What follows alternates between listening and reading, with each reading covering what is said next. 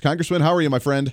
I'm doing well. How are you doing, Andy? I'm doing great, although I am very frustrated. I have to admit, we've seen just a week ago, we had Mitch McConnell out there in the Senate side saying if the Democrats are going to have to raise the debt ceiling, they're going to have to do it without Republican support. Less than a week later now, we have the conditional temporary raising of the debt ceiling to the end of the year. We haven't scrapped the $5 trillion in the federal budget and the infrastructure ban together. I'm getting frustrated. I think a lot of people are to this point as well, Congressman, that I'm okay with almost defaulting on our debt and defaulting with the economy because at some point we have a credit card limit. We shouldn't spend any more. I know that you're on the Ways and Means Committee in the House, so you've seen firsthand this entire discussion. Where are we at with everything, and can we get back to some rationale here? Yeah, I'm frustrated about this whole process, too. I mean, we need to maintain the good faith of the full faith and credit of the United States, and having a dollar as a reserve currency is an important thing. But the reason we have that is because we can control and make sure that what we spend, whether we raise taxes or spend less or raise the debt through the country, is that we're maintaining that quality of the dollar as the reserve currency. And you know where we're at now is that Democrats control the House, the Senate, and the White House, and yet they've created this new crisis because they want to continue to spend more money. And we're what, a third of the way into a new month that starts the new fiscal year, yeah. And the Democrats still haven't passed an appropriations bill for this year. I mean, they instead of doing that, they passed a temporary 2-month spending plan, which is a problem to go forward because you can't plan for that. I mean, you can't schedule a training class. The military can't buy spare parts if it takes longer than 2 months to make them. And in the meantime, they're playing with all of this. Let's raise the debt ceiling and make Republicans be bipartisan in this so that they can then go out and spend $5 trillion or over $5 trillion on pet social projects that they're falsely labeling as infrastructure because they know Americans want real infrastructure. They want roads and bridges and that. And so they're using this smoke and mirrors and propaganda discussion. Yeah, it's frustrating. I mean, we looked at and broke down this infrastructure bill, and if it was truly just for roads, bridges, and highways, which is what infrastructure actually is, it would have been covered. It would have been a $300 to $400 million, $1 billion plan. It would have been covered by some of the COVID spending we already had. We wouldn't have to raise taxes or do additional spending in any way, shape, or form, and it would be good. And I could support something like that, but we're still looking at a $1 trillion budget for that, along with this $3.5 trillion federal budget, which is concerning to me. We have Medicare, Medicaid expansion. We have Social Security expansion.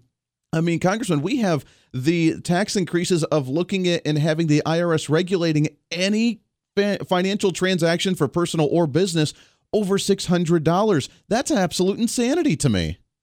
Yeah, I mean, there's two parts of this bill that are just horrible. One's the dollar amount. They talk about it being $3.5 trillion.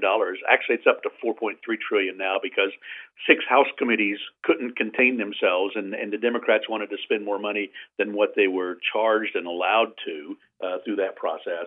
But the other piece of that is just all of these provisions that they're putting in place that dictate what we do. You mentioned basically doing a search and seizure on all of our bank account records to make sure that under the theory that we're all criminals and that we're all tax cheats, and they're going to catch us by checking $600. And, you know, the last time I looked, the Constitution said that unreasonable search and seizure is not allowed in the United States of America.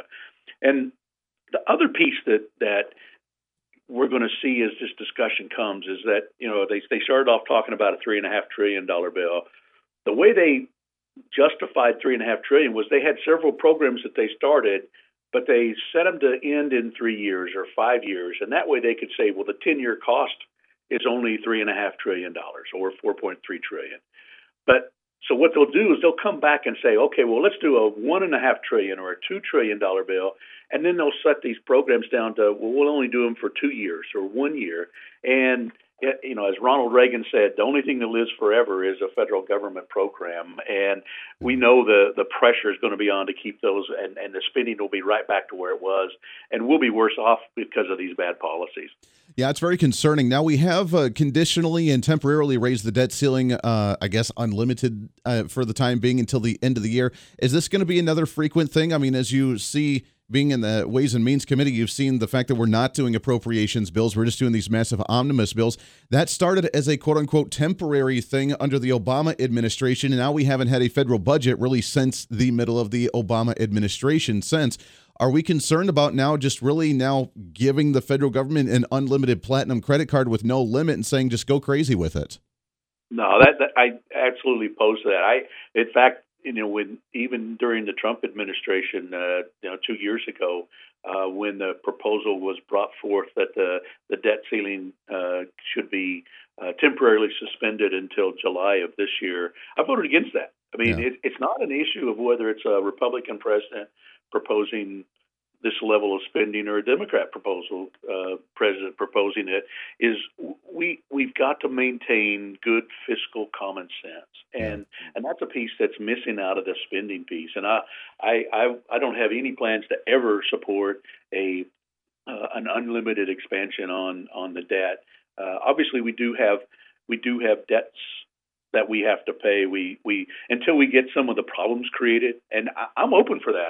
I'd be willing to every year vote on how much money gets into Social Security as payments, how much money goes through Medicare as payments, how much money is paid out in Medicaid, and trade off. I vote for an X amount of dollars of spending versus X amount of dollars of taxes, and justified whether the vote says raise no taxes, but that means people are going to get less money in payments out of the taxpayers' federal treasury. But it's something we've got to get our hands around. It's a mess up there, and you know they make it so confusing that there's actually we don't even use the budget to reflect spending. We create a budget. Some years we create a budget, some years it don't, but the appropriations go on whether there's a budget created or not. And so that's the terrible way to run the greatest country on earth. Yeah, it's unbelievable. Talking with Congressman Ron Estes from the 4th Congressional District here in the state of Kansas. I mean, talking all common sense, like of actually voting on how much money is going to go into Medicare, Medicaid, Social Security, all these other social programs. What a wild concept, rather than putting it in a mandatory category, letting it grow incrementally every year and not even touching it, boggles my mind. And then at the same time, we try and find scraps for the military. So that's kind of frustrating. At the same time, when you give the government a program that grows or expands or a new agency, it doesn't go away. It'll never shrink. It'll never go away. It'll never downsize itself again. We saw the U.S. job growth come out earlier today, talking about 194,000 jobs created last month, with a unemployment rate dropping 4.8%. With some of the slowest pace of the year so far. This is just another argument, which we called this back in spring when I talked to you, that when the economy wasn't trucking along by the fall like Democrats said it was going to, that now it gives them all the opportunity to try and to expand and permanentize some of these social programs, with like the child tax credit that's only supposed to go to the end of the year, some more COVID unemployment that I'm sure they're going to try and bring up again, or at least expand unemployment benefits. I mean, this just gives them the arson to say the economy's not back yet. COVID's still here. We need to create some more social programs.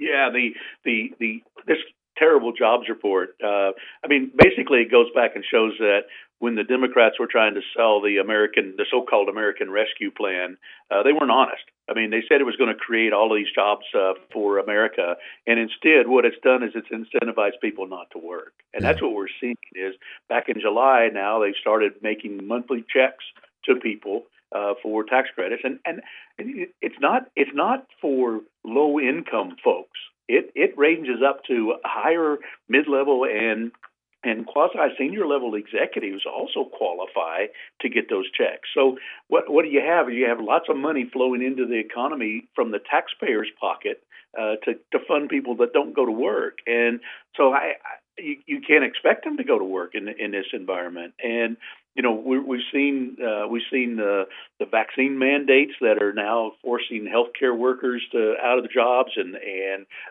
people losing their jobs in larger manufacturing companies as well. And instead of this let's get the economy going. The Biden administration and the Democrats in general think that the more government spending they have is better because that's all they ever know is how to spend more money. And what it's doing is it's generating all this inflation. We're seeing it everywhere we go. In fact, Moody's Analytics came out with just this week, saw the numbers where a family making $70,000, inflation is now forcing them to spend another $175 a month on food and fuel and housing that they didn't have to spend before the Biden's ARP plan and all this inflation started up. Yeah, that's crazy. And I'm glad you mentioned inflation. Is there any hope in sight about inflation coming back down, or is it just going to get worse if we end up passing some of these monstrosity bills that are up there right now?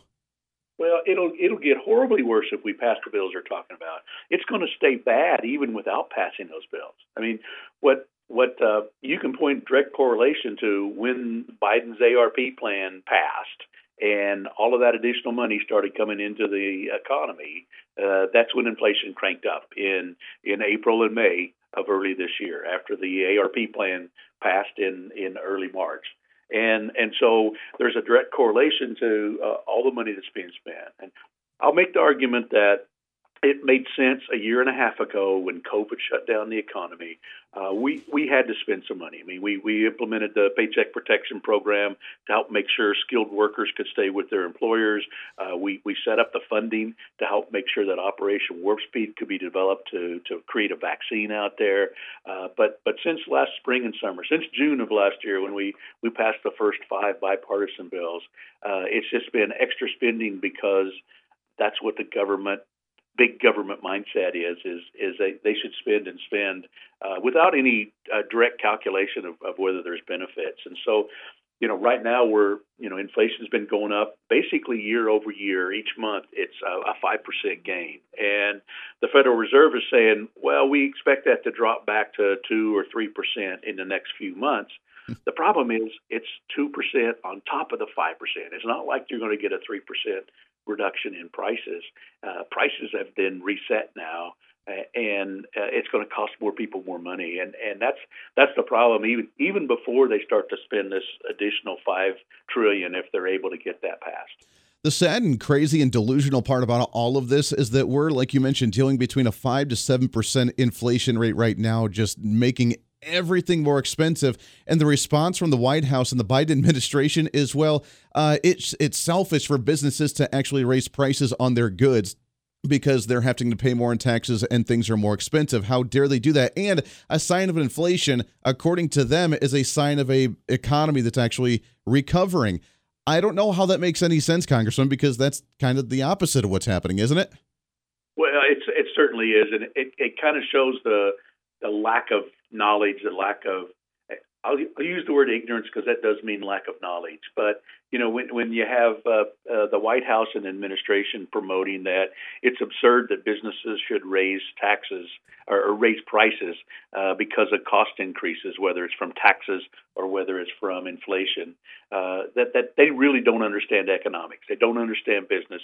And some of that you see very much because so many of the Democrat, whether they're elected officials or in the bureaucracy, they've never worked in the real world. Yeah. I mean, they've gone from, maybe a charity, maybe a community organizer to being a staff member or holding a government job. And their only metric is how big their budget is that they get to spend of taxpayer dollars. And instead, they don't understand that there's an impact for real world impact on decisions that they make. And inflation is not a positive thing for the economy. No. Inflation is a horrible thing, particularly for low and middle income folks and anybody on a fixed income that draws a salary or that's on a pension, because so many people in that category that are workers, they end up, they get a regular set amount as their paycheck, and so much of their income goes to pay the things that they need to live.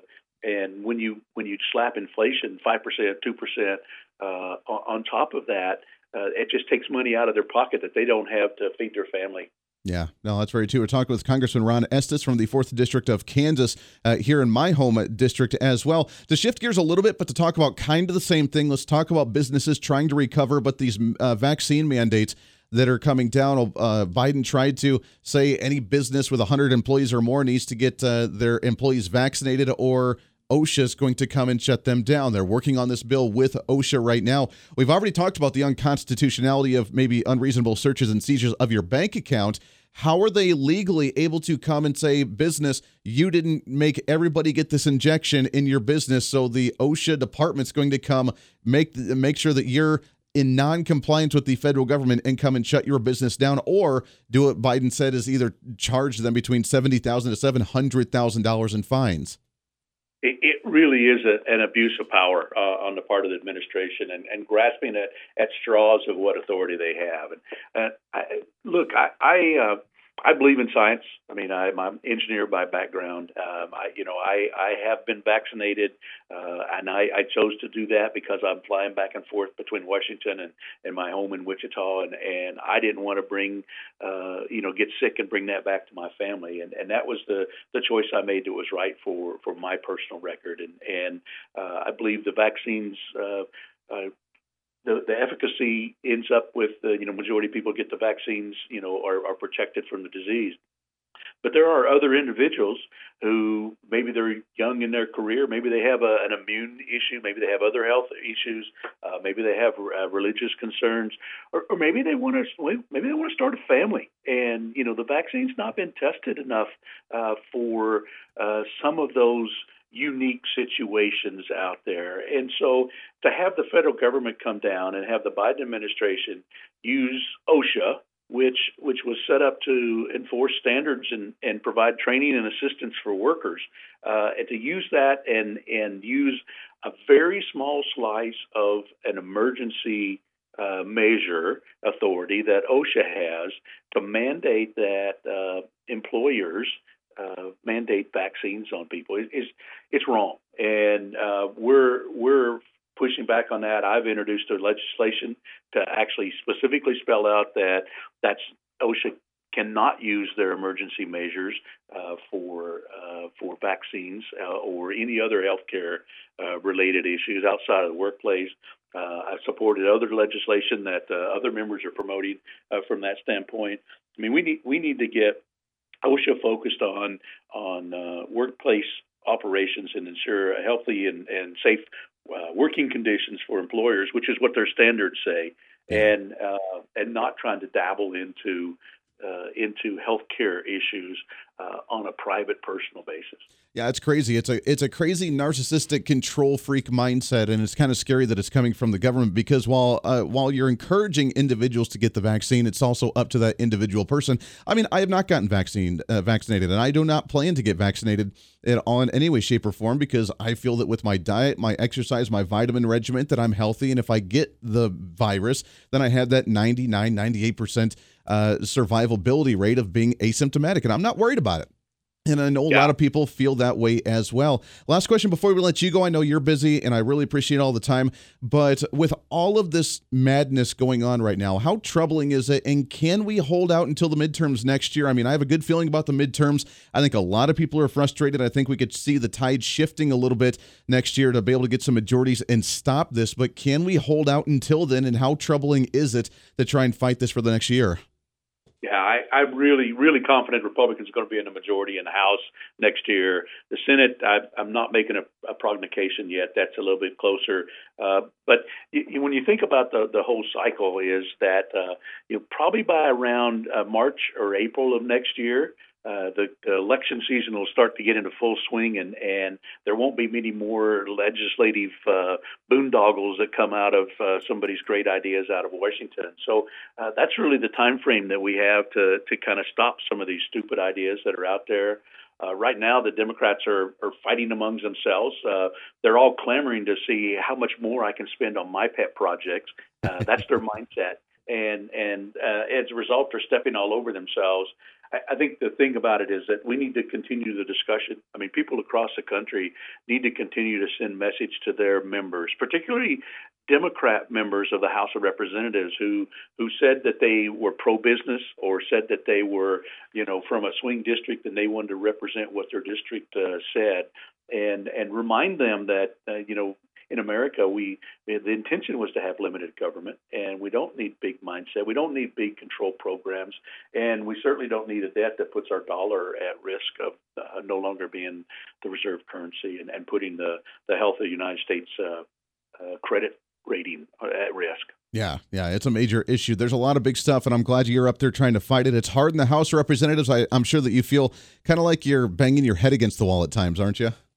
It really is. I mean, I didn't realize as much until I went to D.C. how tightly controlled the majority has, whether it's Republican or Democrat, in the House of Representatives. I mean, basically, you know, we're set now where the Speaker controls the Rules Committee, and they set rules for each bill that comes to the floor that dictates how much time you're allowed to debate it, and if any amendments at all are allowed to the bill, or if there are amendments, who gets to add an amendment onto the floor to even be voted on, which isn't the way we understand our civics lessons and the way our legislative process is supposed to work. No, the ever ongoing frustrating process of politics if we're going to play the special game based on who's in power. And I can only imagine what it's like up there. So I give you props for doing it every single day. Congressman Ron Estes from the 4th District of Kansas, a great friend right here in our home district, my representative here in this area. Congressman, we appreciate the time very much. Keep up the fight the best you can up there, and we'll look forward to chatting with you again here soon.